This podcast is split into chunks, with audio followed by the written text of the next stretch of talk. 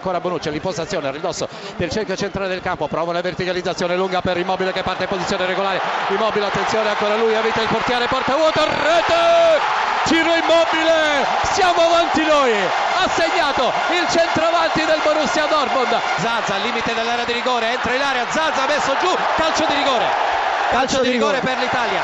La rincorsa di Daniele De Rossi con all'interno del piede destro parte il tiro rete spiazzato Silsen raddoppio dell'Italia Daniele De Rossi su calcio di rigore al decimo minuto 2 a 0 per noi Antonio allora innanzitutto complimenti perché questa era la nazionale che aveva pensato avevi pensato e una risposta importante da parte della squadra e anche e soprattutto dell'ambiente insomma si riparte nella maniera giusta e così conta ma si parte sicuramente forse con un entusiasmo inaspettato no? tra virgolette perché vedere lo stadio pieno oggi a Bari è una risposta veramente importante nonostante ecco, magari il momento difficile del, del, paese perché oggi è stata gente che ha acquistato il biglietto per vedere la nazionale una partita amichevole. E quindi ringraziamo tutti, tutti i tifosi che sono venuti qui. Mi auguro ecco, e spero che abbiamo reso felici anche per un amichevole tutti i tifosi che ci seguono da casa, tutti gli italiani l'obiettivo nostro è quello di lavorare tanto eh, e di cercare di, di rendere sempre orgogliosi tutti i nostri tifosi perché come ho detto noi scendiamo in campo ma sappiamo di rappresentare un intero paese. Conte lei aveva detto alla vigilia quando si gioca con l'Olanda non è mai un amichevole, è sempre una partita importante, aveva ragione, avete chiuso subito fra virgolette la pratica, però dobbiamo dire che questo tipo di grinda, questo tipo di gioco l'ha convinta, no?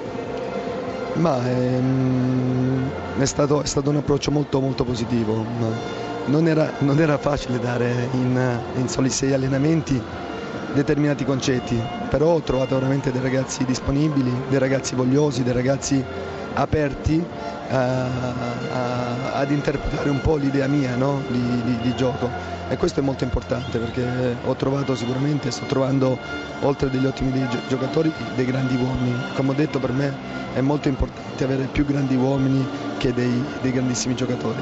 Ecco ci dica una cosa se può, cosa le è piaciuto di più di questa squadra oggi? Ma il fatto di di aver iniziato a muovere dei passi ed essere squadra con la S maiuscola, quindi grande spirito di, di, sacrificio, grande compattezza di gruppo, grande voglia di aiutarsi uno con l'altro, grande voglia di vincere, grande, voglia, grande orgoglio a indossare questa maglia. Ecco. Io ho visto queste cose e finché vedrò queste cose sarò sempre molto contento. Grazie ad Antonio Conte, Francesco a te la linea. Grazie quindi al nostro commissario tecnico che ci ha regalato questa bella serata assieme ai suoi giocatori e anche grazie al pubblico del San Nicola di Bari. A me, a mia volta, non resta che ringraziare eh, chi ha condotto con me eh, questa radiocronaca, Antonio Monaco con i suoi puntuali interventi da bordo campo, la preziosa collaborazione tecnica di Roberto Guiducci e di Giuseppe Alizzi nel ricordarvi che l'Italia ha battuto in amichevole qui a Bari l'Olanda per 2-0. Francesco Repice augura a tutti i radioascoltatori una serena notte. Zona Cesarini. Allora, buonasera, avete sentito della, buonasera ancora a tutti voi da Maurizio Ruggeri, avete sentito della vittoria dell'Italia sull'Olanda 2-0 in amichevole, ma noi adesso torniamo da Manuela Collazzo per avere ecco, un, un, quadro finale di questa partita di Italia-Belgio dei mondiali di volley. Vittoria anche per gli azzurri della pallavolo 3-1 sul Belgio, ricapitoliamo eh, i set 26-28, 25-15, 25-16, 28-26, dunque due parziali che si sono chiusi ai vantaggi, il primo a favore del Belgio l'ultimo a favore dell'Italia. Un po' di fatica per quanto riguarda gli azzurri nel quarto parziale, hanno provato a chiudere sul 24-23, si sono però fatti rimontare, hanno anche rischiato di eh, andare al tie break. Un, tre punti fondamentali per la nostra nazionale, ricordiamo il gruppo D guidato da stasera dalla Francia con sette punti, gli Stati Uniti sono a 6, l'Italia però fa un balzo importante perché guadagna tre punti e si porta a quota 5 così come l'Iran, scavalcato dunque il Belgio. Buona partita, ottima partita soprattutto da parte di Girikovar tra i migliori, partita vinta tra l'altro poi con il muro, 15 muri, muri punto degli azzurri contro i 7 del Belgio, buona prova, buona prestazione della squadra di eh, Mauro Berruto che tornerà in campo sabato alle 20.15 contro Porto Rico che è la squadra ancora ferma a zero punti, la squadra possiamo dire più eh, scadente, più scarsa del gruppo eh, dell'Italia per il resto un gruppo davvero molto molto difficile. Stasera è stata una bella prova degli azzurri soltanto con qualche passaggio a vuoto nel quarto parziale.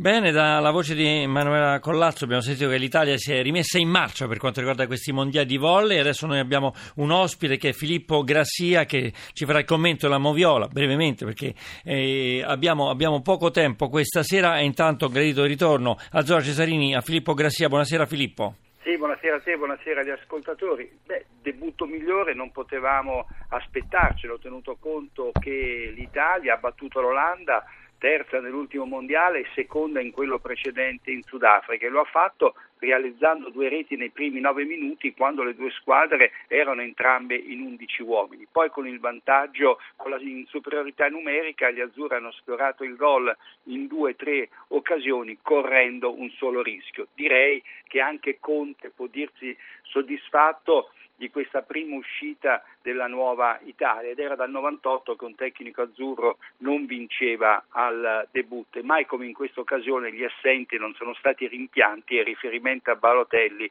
non è casuale.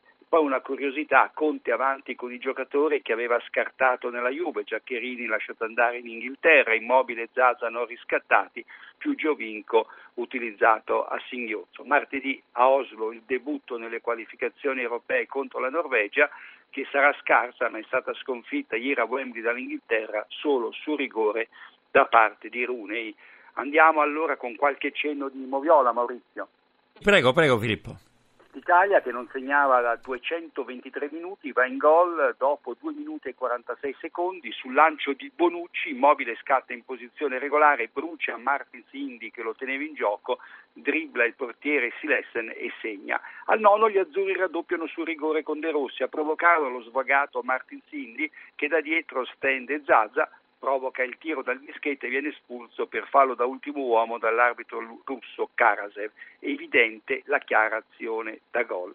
E poi nel giro di pochi minuti gli azzurri si scontrano in un paio di occasioni tra loro per eccesso di foga. Prima Bonucci colpisce al viso a Stori, poi Ranocchia rifila un calcio al naso di Rossi. Niente di che ma gli episodi sono significativi del temperamento con cui l'Italia affronta il primo impegno del nuovo ciclo. Sul finire del primo tempo Immobile viene pescato in, in fuorigioco, giusta la chiamata dell'assistente Verenov. Due episodi nella ripresa, al cinquantesimo la prima e unica azione da gol dell'Olanda, protagonista Van Persi che tenuto in gioco da, da Bonucci su uno svarione di Ranocchia manca di poco la rete e poi poco prima della mezz'ora, manca un rigore all'Italia, sarebbe stato il secondo, quando Yamat con il braccio impedisce al pallone di raggiungere Squall.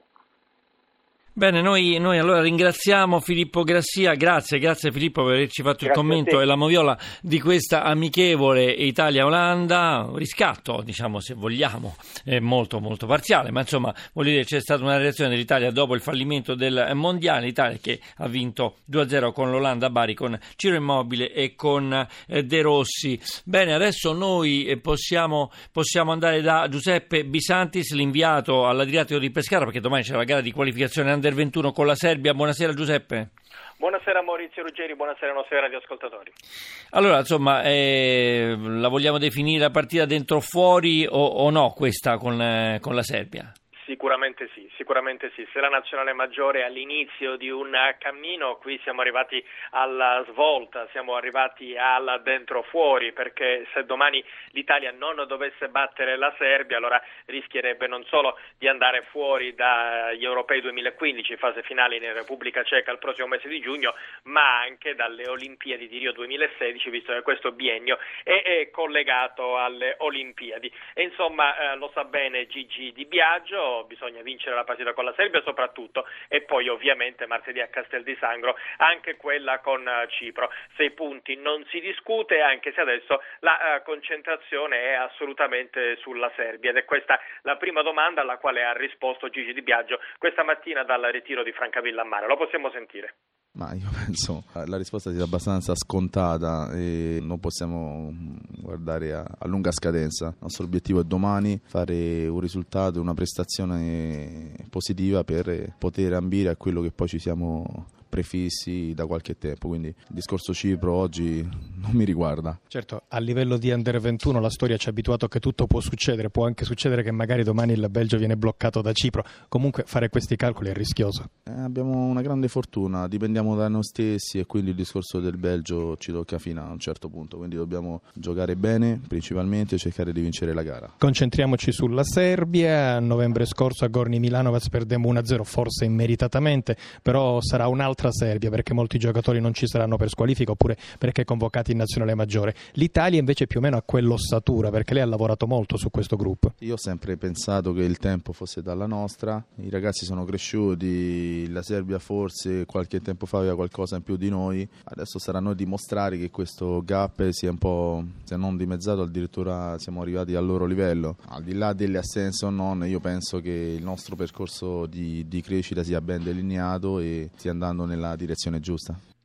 Allora Giuseppe, per i nostri ascoltatori, intanto, oltre al 2-0 dell'Olanda, c'è stato nelle nazionali maggiori l'1-0 della Francia sulla Spagna e il 2-0 del Belgio sull'Australia. Se ti interessa invece per quanto riguarda eh, l'Under 21, le vittorie sono state della Spagna fuori casa con l'Ungheria 1-0 e della Francia 5-1 con il Kazakistan, nazioni credo abbastanza forti per quanto riguarda l'Under 21, soprattutto la Spagna, Giuseppe. E mi interessa sì, la Spagna è campione d'Europa in carica, la finale di Gerusalemme l'anno scorso proprio contro l'Italia di Davis Mangia, vinta dalla Spagna contro una bella Italia e la Francia anche a livello di Under 21 è una uh, nazionale importante. Però lo dicevamo anche con Gigi Di Biagio, per quel che riguarda le nazionali giovanili la sorpresa è sempre dietro l'angolo e magari può esserci un biennio buono e un biennio meno buono, come a dire il Belgio che però ci precede in classifica a 13 punti, noi siamo a 12, eh, due anni fa è uscito quasi subito e invece eh, quest'anno con la Serbia ovviamente ha tutte le carte in regola per passare il turno, anche se avrà una sola partita da giocare,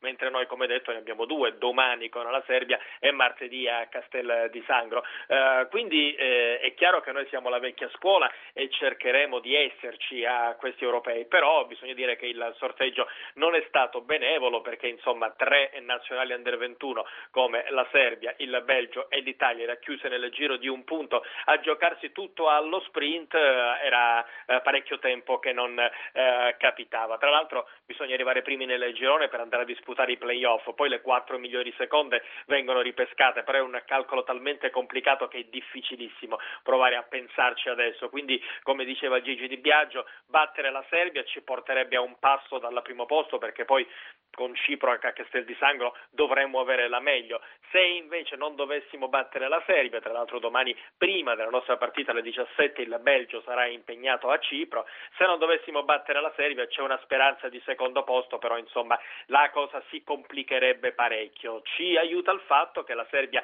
non sarà quella di novembre scorso, in quanto molti giocatori, su tutti Markovic del Benfica, sono stati convocati dalla nazionale maggiore, mentre noi tutto sommato manteniamo questa intelaiatura e proprio oggi Gigi Di Biagio ha detto di aver parlato con Antonio Conte, c'era la possibilità di avere alcune, qualche 92, quelli cioè eh, convocabili dall'Under 21, su tutti El Sharawi, ma anche il portiere eh, Perin, però Gigi Di Biagio non ha voluto sminuire il suo gruppo, ha detto vado avanti con questi, ha fiducia in questi, insomma domani a Pescara si giocheranno il tutto per tutto. Telegrafico Giuseppe perché siamo proprio in chiusura, che ne dici di questo esordio di, di Conte sulla panchina della nazionale italiana?